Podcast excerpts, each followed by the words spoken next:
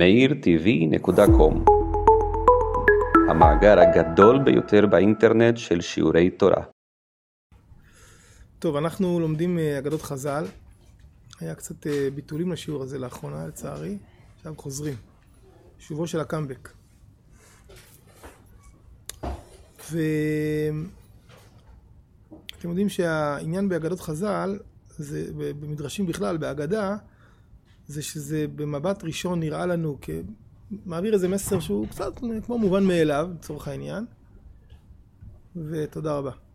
וכשמעמיקים, טיפה מתבוננים, תודה. ברוך אתה אדוני אלוהים שהכל נהיה מדור. שם הדפים. וכשקצת אה, מתבוננים, אז מגלים אה, פנינים. מה שהרמב"ם אומר, תפוחי זהב במשכיות כסף. דבר דבור על אופניו, אתה יכול להסתכל שזה תכשיט כזה, מין סבכה של כסף, בתוך, בתוכה תפוח זהב. אם אתה מעביר מבט מהיר, אתה תראה רק את המעטפת מהכסף. אם uh, תעמיק, תראה שבפנים יש תפוחי זהב. ככה זה העיקרון בכל אגדות חז"ל וגם בהגדה שלפנינו. ובכן, ההגדה היא על הפסוק במשלי, מתן אדם ירחיב לו. אמ, מספר, מספר המדרש סיפור. מעשה ברבי אליעזר ורבי יהושע ורבי עקיבא שהלכו לחולות אנטוכיה לעסק מגבת צדקה לחכמים. אני אומר כאן איזה הערה, זה לאורך הדורות, אחד מהתפקידים של הרבנים היה לאסוף כסף לצדקה. היום, אה, אבל היום, לא יודע, היום יש גמ"חים וכל מיני כאלה, אבל זה היה תפקיד מובהק של הרבנים, גם באדמו"ר הזקן לדוגמה, הוא היה גבאי צדקה, הוא אסף כסף מחסידי רוסיה הלבנה והעביר את זה לטבריה, לרבי מנחם בן מוויטבסק, שעלה שם והיו חיים בעוני גדול. ועל זה האשימו אותו, שהוא מעביר כסף לטורקים, ארץ ישראל תחת שלטון הטורקים, הטורקים היו במלחמה עם רוסיה, אז האשימו אותו שהוא מרגל. גם בארצות הברית זה ככה, אחד התפקידים של הרב בארצות הברית, רב הקהילה, to raise money, לגייס כספים, לצרכי הקהילה וכולי. אז אנחנו רואים שהם עשו את זה. כן, לא, לא התביישו, אה, לא התעסקו רק בזה, אם צריך, הם, והם הלכו, איפה זה אנטוכיה? אנטוכיה זה ביוון? כן? לא, אני חושב שאנטוכיה זה, זה טורקיה. איפה שהייתה רעידת האדמה.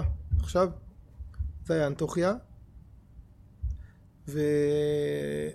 ונהרגו ברעידת האדמה, נהרגו נשיא הקהילה ואשתו.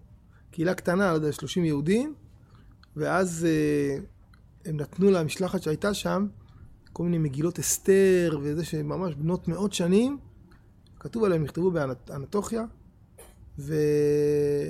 ובזה בעצם נסגרה קהילה יהודית שם, זו קהילה יהודית של כנראה אלף שנים בערך, שהם יהודים. וזהו, נסגרה, היא נחרבה ברעידת אדמה, והבן שלהם, של הנשיא הקהילה שנהרג, הוא בארץ. היה על זה איזה כתבה, ראו ממש מגילת אסתר עם ה... אז אנטוכיה זה... אתה אמרת יוון בגלל אנטיוכוס, אבל אנטיוכוס הוא לא גדל ביוון, הוא כאן מהאזור, הוא מצפון סוריה, טורקיה, צפון סוריה, והוא קיבל את התרבות ההלניסטית ולכן הוא... אז הם הלכו עד לשם כדי לעשות uh, צדקה. הווה תמן, היה שם חד ברנש, והווה שמי אבא יודן. היה שמו אבא יודן. אבא יודן זה, כנראה אין שם הרבה יהודים. אולי, שם, אולי יש, אבל משאירים, כל פנים, אבא יהודן, אבא זה כינוי חשוב, כמו אצל הערבים אבו, נכון? ואתה קורא למישהו אבו, כאילו אבא של היהודים, הוא היה הדמות היהודית המרכזית, נכון?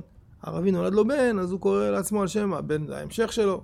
אבו זה, אבו עמר, אבו מוחמד, אבו פאני, אבו זה, אבו זה, נכון? אם הערבי אין לו בנים, מה הוא יעשה? איך יקראו לו? אה? יפה, אם תגיד לערבי אבו אל-בנאת, גמר אותך. זה כינוי גנאי. מה? אם תגיד לאדם ערבי שאין לו בנים אלא רק בנות, תקרא לו אבול בנת, זה קללה מבחינתו, זה כינוי גנאי. אז איך קוראים לו? מחפשים תכונה שיש לו וקוראים אותו על שם, על שם התכונה. אם הוא עשיר, אבו כרים. אם הוא חכם, אבו זקי. אם הוא יפה, אבו ג'מיל. אם הוא אהוב, אבו עמר. תקרא לו על שם איזה כינוי, אל תקרא לו אבול בנת. תקרא לו על שם איזה כינוי, איזה... אם הוא לוחם, זה אבו ג'יהאד, כאילו ככה, כאילו. אבו, אם הוא גיבור, הוא מפחיד, אבו עלי, כן, ככה. אם הוא... אז היה. אז אבו, אבו יודן, אבא, אבא של היהודים. והוא היה תורם בעין יפה, ואב האיב פרנסה בעין טובה. פעם אחת ירד מנכסיו וראה רבותינו שם ונתקרקמו פניו. הוא אין לו כסף והם באו לאסוף, אז הוא מה שנקרא, מבאס. הלך לו אצל אשתו. הרבה, יש הרבה סיפורים, ז'אנר שלם של סיפורים של נשים שהם, כאן, כאן המדרש אומר את זה במפורש, שהיא הייתה צדיקה ממנו. אבל יש הרבה סיפורים של נשים שהיו צדיקות מהבעלים שלהם. למעשה זה נראה בעצם ברירת המחדל. אני חושב שכל כל גבר תקין, אה? אין שאלה בכלל. כל גבר תקין, כל, כל חיי נישואים תקינים זה כשאתה בעצם אשתך היא צדיקה ממך ב-200 מדרגות בכלל. נכון, זה כאילו האירוע, פחות או יותר. אה, אמרה לו אשתו, מפני מה פניך חולניות? מה קרה? מה... קודם כל היא שמה לב. היא שמה לב. אתם יודעים שהרבה ישועות מגיעות מהדבר הזה. אחד, ה... אחד ההערות שאני מאוד מאוד אוהב, זאת ההערה הבאה. מאיפה מתחילה הישועה של יוסף הצדיק? מניין היא מתחילה? אבל ממה, מה, מה, מה המעשה? מה? או, מדוע פניכם זועפים? עכשיו תדמיינו את זה בתלת מימד, איפה יוסף נמצא בבית האסורים? זה בור, זה מתואר שזה בור. זאת אומרת, זה מתחת לאדמה, פיזית זה מתחת לאדמה. המקום הזה הוא מקום חשוך. הוא שם כבר עשר שנים. אדם עשר שנים בכלא, מקום חשוך, אמור להיות אדם קשוח, גס. כאילו, מה אכפת לי, מה אתה נראה, איך אתה לא נראה, את מי זה מעניין בכלל? ויוסף הוא כזה עדין, כזה רגיש, שהוא שם לב שהם חייכו אתמול ולא חייכו היום. אז הוא שואל אותם, תגידו, מה קרה? למה אתם ככה, מה? רגישות כזאת, ומשם מתחילה, אז הם מגלים לו את החלום, ומשם מתחילה הישועה. אז גם כאן אשתו שמה לב שהפנים שלו הן חולניות. נכון. רואה אני את פני אביכם, ואיננו עמי כי... ואינם, איננו, איננו, כן, אינם או איננו, עמי כתמול שלשום. יפה. אמר לה, רבותיי כאן, הרבנים הגיעו לאסוף. ואיני יודע מה לעשות. אשתו, שהייתה צדקת ממנו, אמרה לו, יש לנו מה לעשות, לא נשתער לנו אל השדה פלוני בלבד. לך, מכור חציה, הותנה להן.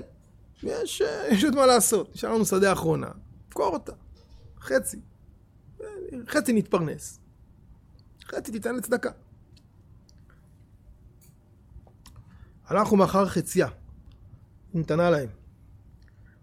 התפללו עליו ואמרו, המקום ימלא חסרונך. זו גם תפילה מאוד uh, מעניינת. המקום ימלא חסרונך. למה לא התפללו? רצון שתהיה עשיר, מה זה התפילה הזאת? מה?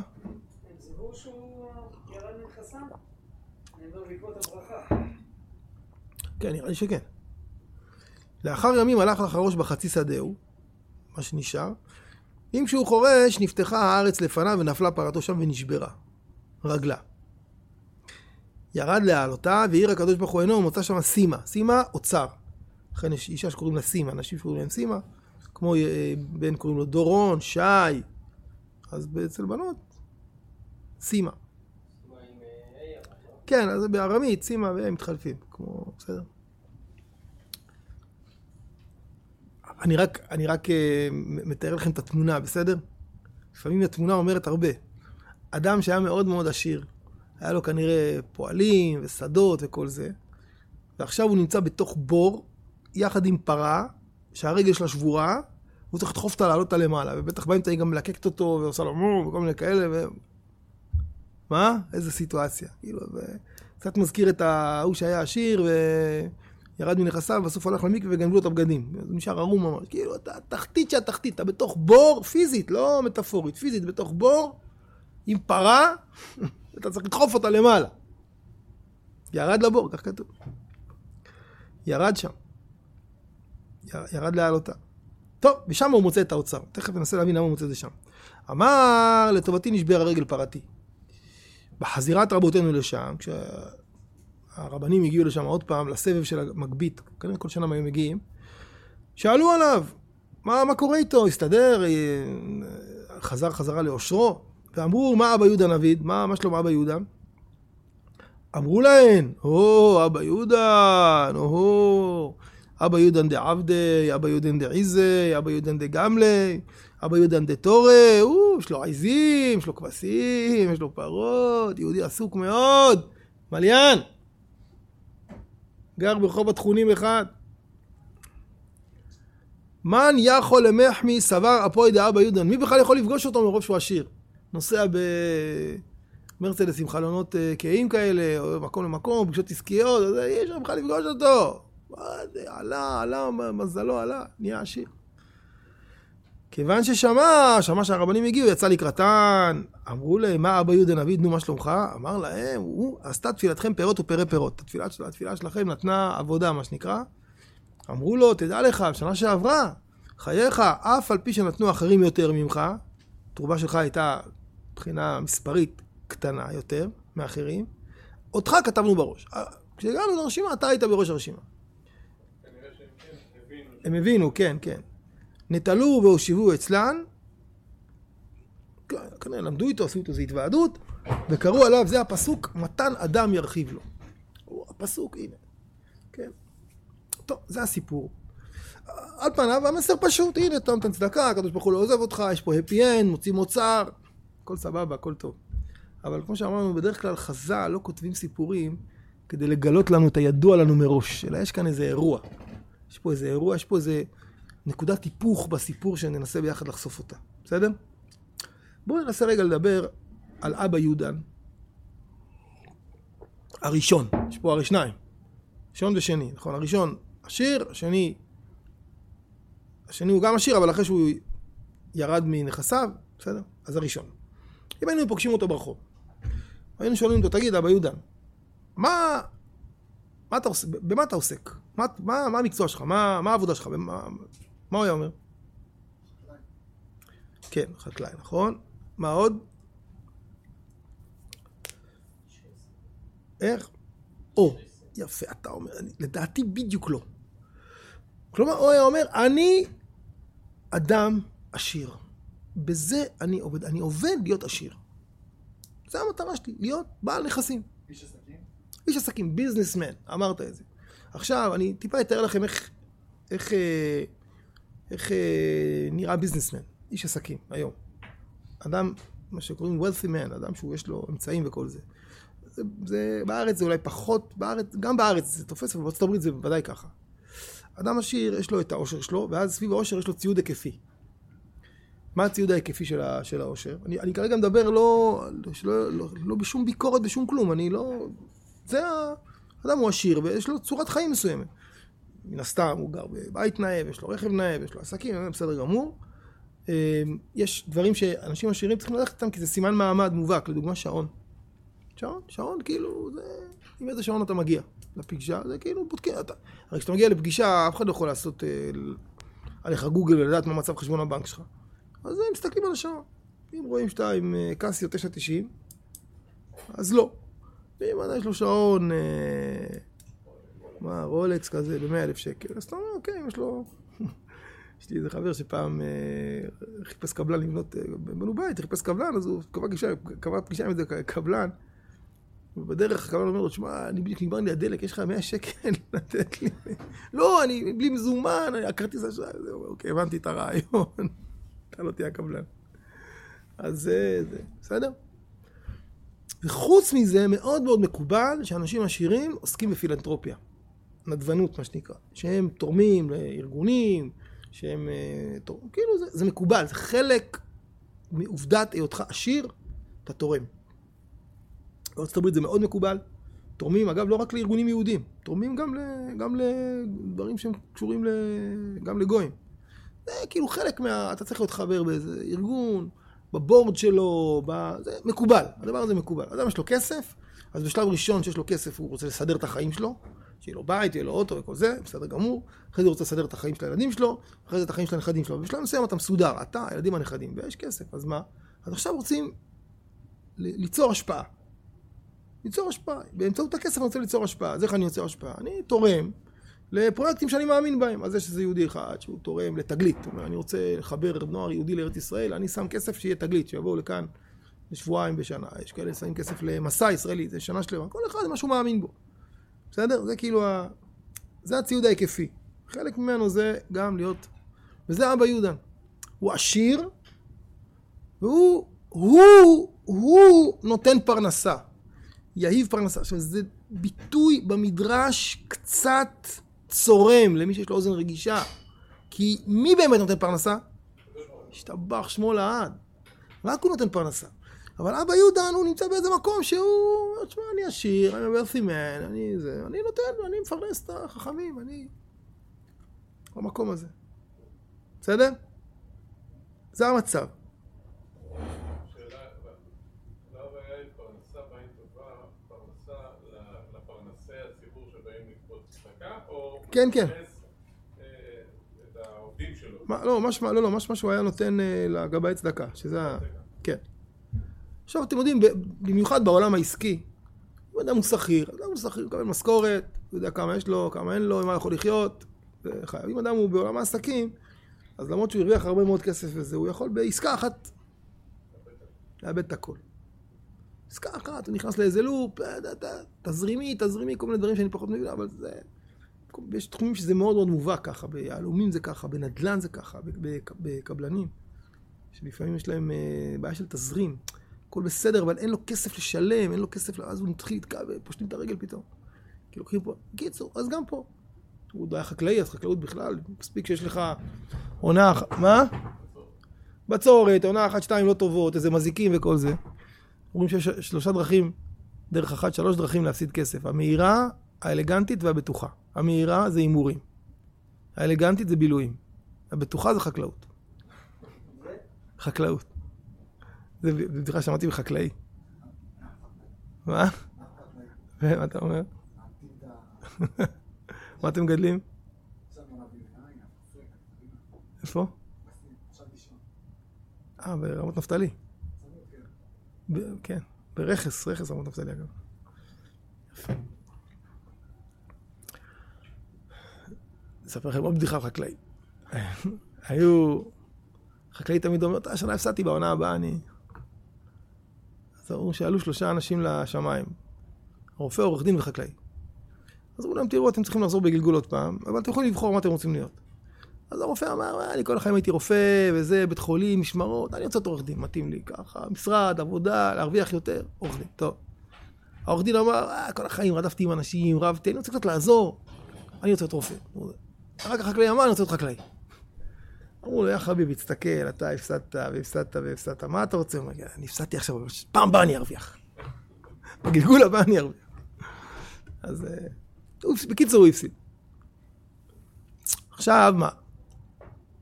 ואז הוא ראה את רבותינו שם ונתקרקמו פניו. למה?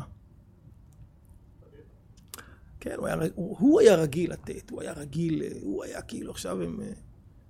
הרי, הרי יש כמה אפשרויות, הוא קודם כל יכול ללכת אליהם ולהגיד להם, תקשיבו, אני... אני- כרגע אין לי לתת לכם, תתפללו עליי, הייתי נותן לכם. לא, אבל זה יפגע לו בפרסטיג', יש סיפור שמספרים, אני לא, נדמה לי שזה על אה, רב חיים מבריסק, שהוא גם מעבר לזה שהיה רב חיים מבריסק, הוא גם היה רב קהילה. שיש עליו סיפורי חסדים מופלאים מאוד. ברמה שהיו שמים לו ליד הדלת תינוקות שנולדו, שהיו צריכים להסתיר את הלידה שלהם, אה, והוא היה דואג להם ומאמץ אותם, ומוסר אותם לאימוץ. אז פעם הוא קיבל איזה מכתב מאיזה עני, הוא אומר לו, אני במצוקה מאוד קשה, אני חייב עזרה, אבל יש לי תנאי אחד, שאתה, ממי שתקבל את העזרה, אתה לא תגלה, לא תגלה את השם שלי. אני רוצה להישאר בעילום שם. אז הוא ככה קיבל את המכתב, היה לו כל מיני עשירים שהוא היה איתם בקשר, וכשהיה מגיע למקרה דחוף, הוא היה קורא להם. הוא קרא לאיזה עשיר אחד, אמר לו, יש כאן איזה מקרה דחוף, אני מבקש שתעזור. אומר, אין בעיה רבי, אני מוכן לעזור, אני רק רוצה לדעת מי זה. אמר לו, אני לא יכול לגלות. הוא ביקש לא לגלות. אז אה, הוא אמר לו, "אה, אני חייב לדעת מי זה. אם תגיד לי מי זה, אני אתרום פי שתיים. אני מכסה לך את הבעיה לגמרי. כמה שאתה צריך, אני תורם. פותר. הוא אומר לו, לא, הוא ביקש לא לדעת מי זה. אומר לו, רבי, אם אתה, אני מוכן לתרום, אם אתה אומר לי מי זה, אני... גם האני הזה וגם המקרה הבא. אני משאיר פה צ'ק פתוח לשני המקרים. אומר לו, אדוני, הדלת שם, אתה יכול לצאת, אני לא מגלה. הוא ביקש לא לגלות, זהו, שלום. יצא העשיר, בלילה דפיקות בדלת, עוד פעם העשיר הזה עומד בדלת. רב חיים חשב אולי הוא התחרט, ואז הוא ישב ואומר לו, המכתב שקיבלת, זה לא מכתב אמיתי, זה אני שלחתי אותו, מכתב מזויף. וזה אני בעצם. ורציתי לבדוק כמה אני יכול לסמוך עליך שאתה לא תגלה את השם. כי אני ירדתי מנכסיי. ואם ידעו שאני ירדתי מנכסיי, אין לי סיכוי לקום, כי אז כולם יתחילו, יש לי מלא דברים, ואיזה אנשים... הסיכוי היחיד שלי זה אם אתה תעזור לי לגייס הלוואה בשקט, בלי שאנשים ידעו שאני... ולכן אני אמשיך ללכת עם בגדים נעים, ותראה אותי עם כרכרה וכל זה, כי אחרת כל העסק יקרוס. אז אה, לא תמיד עשירים יכולים לגלות שהם אה, במצוקה, אחרת... אה, טוב. אז הוא הולך לאשתו. אמר לה, רבותיי כאן ואני יודע מה לעשות. אשתו, שהייתה צדקת ממנו, אמרה לו, מה הבעיה? לא נשתער לנו אלא שדה פלוני בלבד. לך, מכור חציה, ותנה להן. הלך ומאחר חציה, ונתנה להם. נתפללו עליו ואמרו, המקום ימלא חסרונך. אני רוצה לנסות להסביר מה האישה עשתה. מה היא עשתה? זה מעשה הגיוני מה שהיא עשתה. כאילו, אני, אני, אני מניח שמחצי שדה הם עדיין יכולים להתפרנס, היא לא, היא לא גרמה להם למות ברעב. אבל עדיין הייתה פה איזה דלתא, יש פה שדה, חצי שדה אני לוקח לפרנסה, חצי שדה אני מייצר איזה הכנסה שאיתה אולי אחר כך הגלגל יתהפך ואני אוכל לחזור חזרה להיות, אה, נכון? זה כאילו הרעיון. מה היא עשתה? היא לא זרקה את הכל כי היא השאירה חצי שדה. חצי שדה, אבל חצי שדה היא השאירה. אין פה הפקרות, היא לא אומרת, קח את הכל, לא, הפקרות לא. הגמרא אומרת, גם האדם נותן צדקה, לא, לא יהפוך את עצמו לעני. אתה עוזר לעני והופך את עצמך לעני. אני חושב שהיא שינתה את ההגדרה של אבא יהודה. היא אמרה לו, תראה, עד היום התייחסת לעצמך כעשיר, זה היה המוקד, ובתור עשיר תרמת כסף. כן? אתה אומר, העניין שלי זה, אני פעם פגשתי, היה לי פעם חבר כזה שאומר, אני רוצה להיות עשיר. ואז אני אהיה עשיר, אני אתרום לצדקה, אני אקים ישיבה, אני אעשה את זה, אבל המטרה היא להיות עשיר, זה, זה, זה, זה בסדר גמור. יכול להיות שהיא אמרה לו, מי אמר שזו המטרה שלנו? כלומר, המחשבה של עשיר זה אני עשיר, לי כסף, חלק מהכסף אני נותן למעשר. זה גם טוב לאושר. אתה נותן מעשר, אתה מתעשר, כתוב שהמעשר הוא כמו מלח על הבשר, הוא משמר את הבשר, ממתק את הבשר וכולי. היא אמרה, אולי הפוך. אולי התכלית שלנו זה לתת. לתת, ולכן הקדוש ברוך הוא נותן לנו כסף. כלומר, זה הפוך. אנחנו לא התכלית שלנו להיות עשירים ומתוך העושר כציוד היקפי לתת צדקה, אלא התכלית שלנו זה לתת צדקה, ומי שהתכלית שלו לתת צדקה, אז הקדוש ברוך הוא ייתן לו כסף, כי זה משתלם, כי אתה, כמה שתיתן לו, הוא יעביר הלאה. ואם זו התכלית שלנו, אז אם, אם התכלית היא להיות עשיר, ברגע שאני לא עשיר, אז uh, אני מתחיל להוריד, אי אפשר לטוס לחו"ל, אי אפשר לנסוע ברכב יוקרתי, וגם, וגם אי אפשר לתת צדקה באותם סכומים שנתתי. הכל יורד. אבל אם התכלית שלי היא להיות נותן, להיות באירוע של נתינה, אז שמה אני עושה את זה עד, עד הסוף. כלומר, עד הסוף, עד, עד שזה כבר אה, לא הגיוני. כלומר, ודאי שאין מטרה שהם יחזרו על הפתחים, אבל עדיין יש לנו חצי שדה שאפשר לתת אותו. היא, היא משנה את ההגדרה, וזאת הגדרה מאוד חשובה, שאדם ישאל את עצמו, מה הסיפור שלי? מה אני עושה כאן בדיוק? בסדר? כאילו, מה אני אבל מה אני באמת? אמ,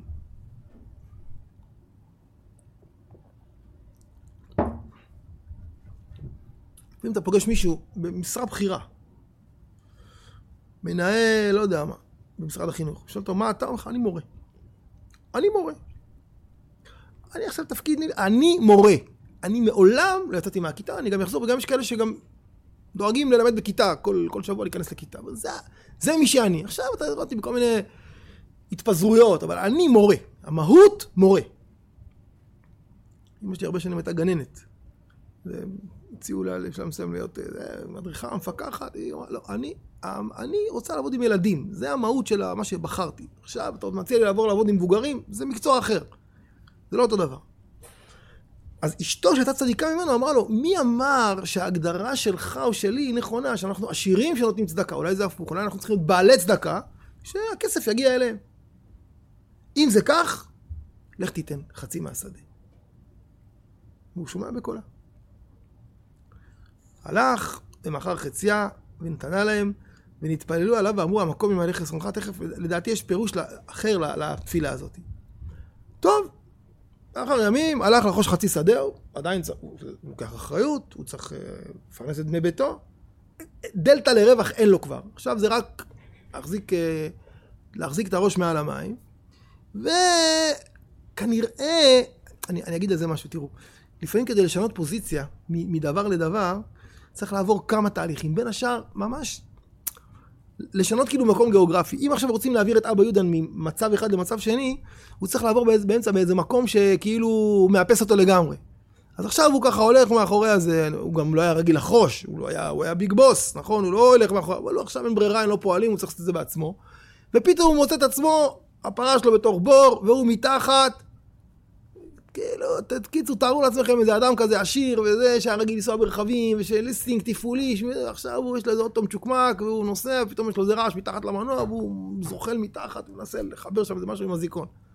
בסדר, כאילו, הוא עובר... יכול היה להגיד לעצמו, איפה, איפה הייתי ואיפה אני היום. אבל משהו בסיפור שאין לו, הוא לא, הוא לא ממורמר, הוא לא זה, הוא אומר, בסדר, אני... הרגע הזה שהוא יורד למטה, זה מין איפוס של כל המנועים. מפה הוא יצא אדם אחר. אחרי שהוא ירד למטה, הוא כאילו דוחף את הפרה, והוא והפרה באותו מקום, כאילו, זה הכי... זה עבר כאילו כמו זה, כמו זה טבילה במקווה של השפלה. מקווה של בושה, כאילו פנימית, אף אחד לא רואה את זה. שם הוא מוצא את האוצר. שם נמצא האוצר. טוב, יפה. טוב, אוצר, אוצר, ברוך השם. אז... אה, אז... אה, טוב, עושה, הוא חוזר חזרה לאיתנו, ואפילו יותר מזה. מה קורה כשרבותיו חוזרים למחרת, לא, לשנה אחרת? שואלים על אבא יהודה, על מה אומרים לו? או, אבא יהודה, אבא יהודה נעמליין. כן, יש לו זה, ויש לו זה, ויש לו פה, ויש לו שם, ובעיקר, מה? אי אפשר לפגוש אותו. מרוב שהוא עסוק, מרוב שהוא עשיר. רציתם פעם לקבוע פגישה עם איזה אדם ככה, לא יודע מה עשיר, אתה לא, שאתה מתאם איתו, הזמן שלו ספור, כל דקה מדודה. זה... עכשיו אני אשאל אתכם שאלה. אבא יהודן הראשון, כשהיו באים חכמים לבקש צדקה, והוא היה נותן להם, איך זה היה קורה? איפה זה היה קורה? אצלו בבית, אומר לנו אדון וילנר. הוא יקרא אליהם אליו הביתה, מכבד את החכמים! אבל מי בא אל מי? הם באים אליי. מושיב אותם, מגיש להם לאכול, לשתות, כותב צ'קים. בסדר גמור, אבל הם באים אליי. זה חלק מהאירוע של העושר. חלק מהאירוע של העושר, שעולים אליי לרגל, תלמידי חכמים. וזה, אני, אני לא, לא מעביר על זה ביקורת. זה בסדר גמור, זה התפקיד של השירים, בסדר גמור. אבל יכול להיות, אבל אבא יהודה, אני חושב שזה לא היה התפקיד שלו. ולכן מה קורה כאן אצל אבא יהודה השני, מה הוא עושה? הוא רץ אליהם. כי אם אני מגדיר את עצמי כבעל צדקה, זה האירוע, אני... אז... את, את, את, אתם, אתם המרכז, אני צריך לצאת אליכם. אתם מבינים? יוצא...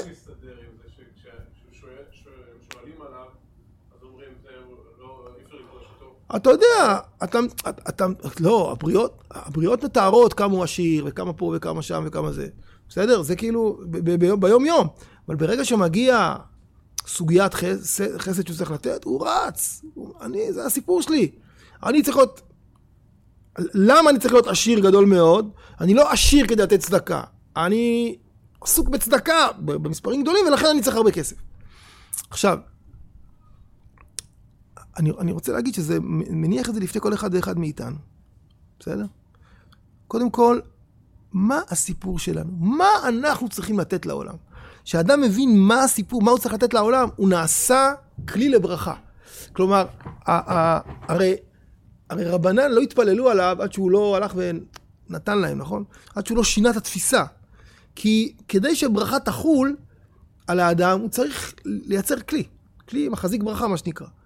אז לדעתי זו הייתה הברכה שלהם, המקום ממלא חסרונך. לא רק חסרונך הכלכלי, אלא אתה היית חי בחיסרון, היית חי בטעות. היית חי ב... זה לא הסיפור שלך.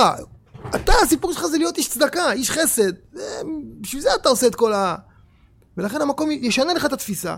ברגע שהשתנתה לו התפיסה והוא עלה על התדר שלו, עלה על הגל שלו, הוא נהיה עשיר פי כמה וכמה. בסדר? כלומר, לפני כן אתה היית עשיר קטן כי, כי אה, לא היית על המקום שלך. אתה אומר, אני אהיה עשיר ואני אתן צדקה. זה לא הסיפור שלך. אתה צריך להיות בעל צדקה ולכן תהיה עשיר. אשתו לימדה אותו את זה. וזה מה שהם התפללו למקום ימלא חסרונך. וזה אירוע. כלומר, כשאדם מתבונן בינו לבין עצמו ושואל את עצמו, מה הסיפור שלי בעולם? מה אני צריך לתת? ולהגדיר, להגדיר, בסדר? כלומר, מבין... אמר לי פעם איזה חבר שהוא אה, עובד בבנק. הוא אומר לי, באמת, אני פסיכולוג. אתה שואל אותי מה אני עושה באמת? אני פסיכולוג. למה? אמרתי לך, אני יושב, הוא היה במחלקת הלוואות. אנשים באים לבקש הלוואה. מישהו בא לבקש הלוואה, זה או כי יש לו שמחה. צריך לחתן את הילד או משהו כזה ואין לו כסף. או שהוא בצרה, כי הוא נכנס לזה קושי כלכלי. אף אחד לא בא לבקש הלוואה בשביל, אה, לבנק בשביל לקנות לחם במכולת. אז אתה, דרך ההלוואות, אתה, אז רגע, אז מה שלומך, אז איך אתה מרגיש, אז, אז אתה או מעודד אנשים, או עושה להם סדר בראש, או... הוא אומר, באמת, הבנק אצלי זה תפאורה להגיע, לעזור לאנשים. אני אתן דוגמה מאיזה גוי חשוב, עצום ורב, אדם, גוי, שבשם אה, מיכאל ירדן. שמעתם עליו? לא שמעתם על מיכאל ירדן? תכף תגידי לו שלא שמעתם גם על גבריאל רגב. או, יפה, גבריאל, רגב, שמעת? ג'בריל רג'ו. כן. מייקל, הוא היה אה, שחקן כדורסל הכי טוב וכולי וכולי, זכה בשש אליפויות של שיקגו, פרש, ואז בגיל אה, 200 בערך הוא חזר. חזר לאיזה קבוצה, הוא קנה קבוצה וחזר לשחק בה כדי ש... וושינגטון וויזרס. הוא חזר כאילו... היה בן 40 כבר. מה אתה צוחק, עוז?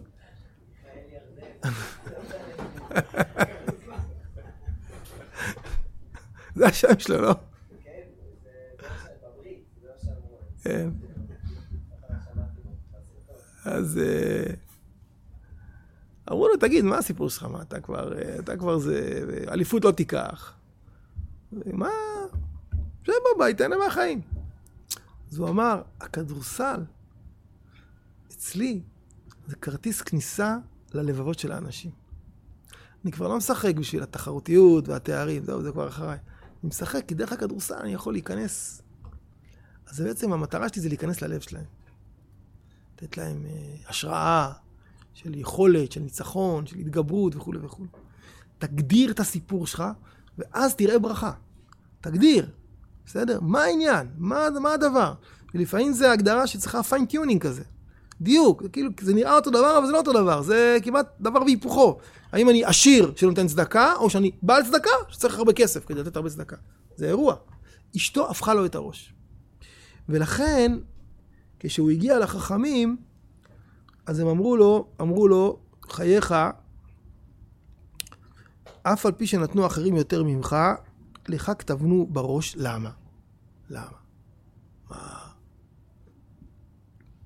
כי הם אמרו, אנחנו ראינו את התהליך שאתה עברת. אתה עשת כאן את התהליך הכי הכי דרמטי, הושיבו אצלן, וקראו עליו, זה הפסוק, מתן אדם ירחיב לו. עכשיו, זה פסוק, זה, הרי כל המדרש הוא על הפסוק הזה. זה פסוק, מה זה חשוב? היה צריך להיות ככה, מתן אדם ירחיב לו, זה בעצם פסוק שאומר, אם אדם נותן, אז הוא מקבל חזרה. אתם מכירים, יש... אה, יש... אה, שאלו פעם את רב חיים קנייבסקי, איך יודעים שאם אדם מכבד את ההורים שלו, אז הילדים שלו יכבדו גם אותו. מכירים את העבורת הזה? אז רב חיים אמר, כתוב אצל עשיו, שהוא עשה, רץ לצוד ציד, וכתוב ויבא לאביו, נכון? הוא אומר, ויבא לאביו, אתה קורא את זה אותו דבר מימין לשמאל, משמאל לימין. בסדר? ויבא לאביו, זה אותו דבר, תהפכו את זה, זה גם כן ויבא לאביו. כלומר, אתה נותן, אתה מקבל חזרה. אתה, יש פה איזו הדדיות בדבר הזה. אז בסדר גמור, אז אפשר, זה אפשרות אחת. אבל צריך להיות כתוב, מתן אדם ירחיב עושרו. מתן אדם ירחיב כספו. מתן אדם ירחיב רכושו. לא כתוב את זה. מה כתוב? מתן אדם ירחיב לא. כאילו אותו. כשאתה נותן, ואתה נותן מה שאתה צריך לתת, או אתה נותן מה שהקדוש ברוך הוא שלח אותך לתת בעולם, אתה נהיה כלי מחזיק ברכה. אתה מרחיב את הכלים וכיף להעביר דרכך את הדברים האלה, בסדר? אם אדם, וזה עבודה שאדם ינסה לדייק בעצמו, להגיד, מה הסיפור שלי? מה באתי לתת בעולם? מה באתי לתת בעולם? ואז שאדם אומר, ואז כשאדם נמצא על הנקודה שהוא צריך לתת, יש לו המון המון הכרת הטוב למי שמאפשר לו לתת את זה. נגיד, מי שהוא אוהב ללמד, מי שהשליחות שלו זה ללמד, אז הכרת הטובה שלו הכי גדולה היא למי? התלמידים, שבזכותם הוא מלמד, ומלמדים אותו, ומכל מידע השכלתי, ועקבות תלמידך, חייב עליך כשלך, וכולי וכולי. מי שהוא בעל צדקה, אז הוא מודה למי? הוא מודה לעני, הוא אומר, תשמע, אדוני, בזכותך אנחנו, בזכותך אנחנו, יש כאן, בסדר? אז זה פתאום מתהפך. זה פתאום מתהפך. הוא לא אומר, טוב, אני כאן מחזיק פה את כל העולם. אדוני, תודה רבה שאפשרת לי לתת לך. בלעדיך לא, לא הייתי יכול לצאת לפועל. תודה רבה. הוא מודה לעני, הוא מודה ל... בסדר? אין לו שום תחושת בעלות. אני, זה, זה התפקיד, זה, השליח, זה השליחות שלי. בלעדיך לא הייתי יכול למלא את השליחות, הייתי אומלל. הייתי מסכן. מתן אדם ירחיב לו זה שאדם עומד על הנקודה אותה הוא צריך לתת והוא פועל בה, זה מרחיב אותו. הוא מצליח, הוא מתברך, המציאות מתברכת, הוא לא נופל לגאווה, ולכן אבא יהודן, בהפוך על הפוך, דווקא כשהוא סופר עשיר, ואי אפשר לראות אותו כשהוא שומע שהגיעו החכמים, פף, הוא רץ כמו חץ מקשת, מה קורה כאן, אני... בסדר? מדהים, לא? בעיניי. וכל המהפך הזה קורה בזכות אשתו ובזכות הרגע הזה שהוא היה בו למטה, בתחתית המדרגה. אז זה ה... כן. לפני כמה זמן, הבת של, הבת שלנו הגדולה היה לה יום הולדת, אז היא... אה, אז היא ככה אמרה, נו, איך... אה, איזה משפט כזה, איך אתם מרגישים? אה, בזכותי אתם אבא ואימא, כאילו, משפט כזה הפוך על העבוד, נכון? תגיד. אבל אתה אומר, כן, נכון, יש בזה צד מסוים. מה, כן, זכותך, נכון. צריך להגיד לך תודה. להגיד תודה. אז זה, זה הסיפור הזה, והוא לא סיפור על צדקה, אלא הוא סיפור על הגדרת תפקיד. ברגע שברור לאדם מה התפקיד שלו, רמת המאמץ שהוא צריך להשקיע כדי להוציא את התפקיד הזה לפועל היא הרבה יותר גבוהה מאשר אם זה איזה אירוע כזה נלווה, בסדר. אם זה התפקיד שלך בשליחות, צריך להתאמץ על זה. להתאמץ על זה עד, עד, עד הרמה שזה כבר אה, הלכה אוסרת יותר מזה, אבל להתאמץ על זה עוד. ואשתו אומרת לו, תקשיב, יש לנו עוד חצי שדה, אנחנו לא נגבה ברעב. אם זה השליחות, על שליחות הולכים עד הסוף. מתאמצים. וכשהוא מתאמץ, הוא מגלה שה... שבעצם מישהו היה מקודם, זה לא, זה לא היה הוא באמת. זה, זה מבלבל, זה מסנוור, כסף, גם זה נראה אותו דבר, עשיר נותן צדקה, מה? לא, לא. פעם אמר לי מישהו, אתה יכול לנקות כי אתה אוהב ניקיון, אתה יכול לנקות כי אתה שונא לכלוך. זה נראה אותה פעולה, זה שני הפכים. אתה מנקה שאתה אוהב ניקיון, זה דבר אחד. אתה מנקה כי אתה שונא לכלוך, זה דבר אחר. אז זה שני דברים נפרדים. האם אתה עשיר שנותן צדקה, או שאתה בעל צדקה שאוסף כסף. אחד ההבדלים, אחד ההבדלים הגדולים, זה אם, אם אדם הוא עשיר שנותן צדקה, הוא, הוא בדרך כלל לא יבקש מאחרים. הוא לא, הוא, אני עשיר, אני צריך לבקש מאחרים. אבל אם אתה אחד ש... בעל צדקה, שזה, אז אתה לא תהיה לא לך בעיה לבקש גם, גם, גם, כאילו, אני, גם אני אתן, גם אתה תיתן. כאילו, לא, כולנו כאן, מה זה, יש משימה. לא תהיה לך בעיה לגייס אחרים. יש סיפור נפלא ששמעתי מהרב הנדלר. פעם, הוא סיפר את זה ובזה נסיים. היה יהודי צדיק בתל אביב שקראו לו הרב פיש. הרב פיש, שמעתם עליו? מה? צדיק נסתר, כן. מה הכינוי שלו היה? הוא היה קבלן. היה, הצייר, הסנדלר הרב רביקוב, הצייר הרב פנתון, פטילון, והוא, הוא היה הקבלן. אז uh, היה לו כל מיני הנהגות כאלה, היו אנשים מגיעים אליו לקבל ברכות, הוא היה צועק עליהם, כאילו ארצי ישן נסתר, אבל הם לא שמו לב שתוך כדי הצעקות היה מברך אותם. מה באתם אליי? מה נראה לכם שאני יכול להבטיח לכם ילדים, בנים, בנות, זכרים, עד 120, כאילו, ככה. וכל מיני כאלה. היה לו, היה לו, היה לו גמ"ח, הוא היה קונה מקררים לחתנים וכלות. הוא היה אוסף כספים, ועברו אצלו מיליוני שקלים, היו, זה... כמובן, הוא, הכל הוא... הוא היה אומר, אני אחרי 120, אם אני אלך לגיהנום, אז אני לפחות יכול להביא את המקררים, שיקררו אותי מה... עכשיו, מה הייתה השיטה שלו? הייתה לו שיטה. הוא היה הולך בתל אביב לחתונות, בתי מלון, האולמות היוקרתיים, נכנס לחתונה, מהבעלי השמחה, מגיע, שלום, צדקה. אה, אנשים שולפים 50 שקלים, 100 שקלים. רק הזר פרחים פה בכניסה 20 אלף שקל. אתה לא תוציא אותי, אני מבקש צדקה, אתם פה... וככה הוא היה מוציא אלפי שקלים. אז הסיפור אומר שפעם אחת הוא הגיע לאיזה חתונה, והתחיל להציג שם לבעלי השמחה וזה. הוא נתן לו 100 שקל, הוא אומר לו, לא, אה. שם שם העשיר שהיה שם לא התאפק, בא ונתן לו סטירה. אמר לו, זה נתת בשבילי. עכשיו תגיד לי מה אתה נותן לעניים. אז הוא אמר לו, סליחה, תסלח לי. אמר לו, זה יעלה לך. תוציא ממנו סכום גדול. אני בעל צדקה. זה השליחות שלי. אומר מי שאומר. בשביל זה אני צריך את כל הכסף שבעולם. יכול להיות שאני גם צריך להיות עשיר בעצמי, כי כדי לגייס כסף אתה... הגדרת התפקיד כאן היא מאוד חשובה. ואני חושב שהסיפור הזה מספר אולי את העצה הכי טובה. שהאדם שהכי הרבה יכול להגדיר לאדם את שליחותו ותפקידו זאת אשתו. כי מצד אחד היא האדם הכי קרוב אליך, אבל מצד שני, היא לא מחויבת לכל התבניות שגדלנו בהן, וכל ה... היא הכי קרובה, אבל גם היא הגיעה מעולם אחר, היא גדלה בזה, אז היא כאילו הכי קרוב, זה האדם הכי קרוב אליך, שמסתכל עליך בעין טובה, אבל הוא לא מחויב לכל ההתניות שאנחנו מחויבים אליהן מהילדות. שאני אהיה כזה, מגיל קטן אמרו לי אני אהיה כזה, אני אהיה כזה, אני אהיה עורך דין, אני אהיה מורה, אני אהיה רב, אני כל אחד, היא לא, תשמע, למה, למה אתה לא, למה אתה לא הולך לכיוון הזה בעצם, זה כל כך מתאים לך, אה. זה שאשתו של אדם מחזיקה את הסוד הכי גדול שלו בעצמו, שזה מה השליחות שלו. מה המתן שלו. מתן אדם ירחיב לו. חזקו ואמצו רבותיי. היה לכם מעניין? זה העיקר. התקדמנו. יאללה, נפגש מחר.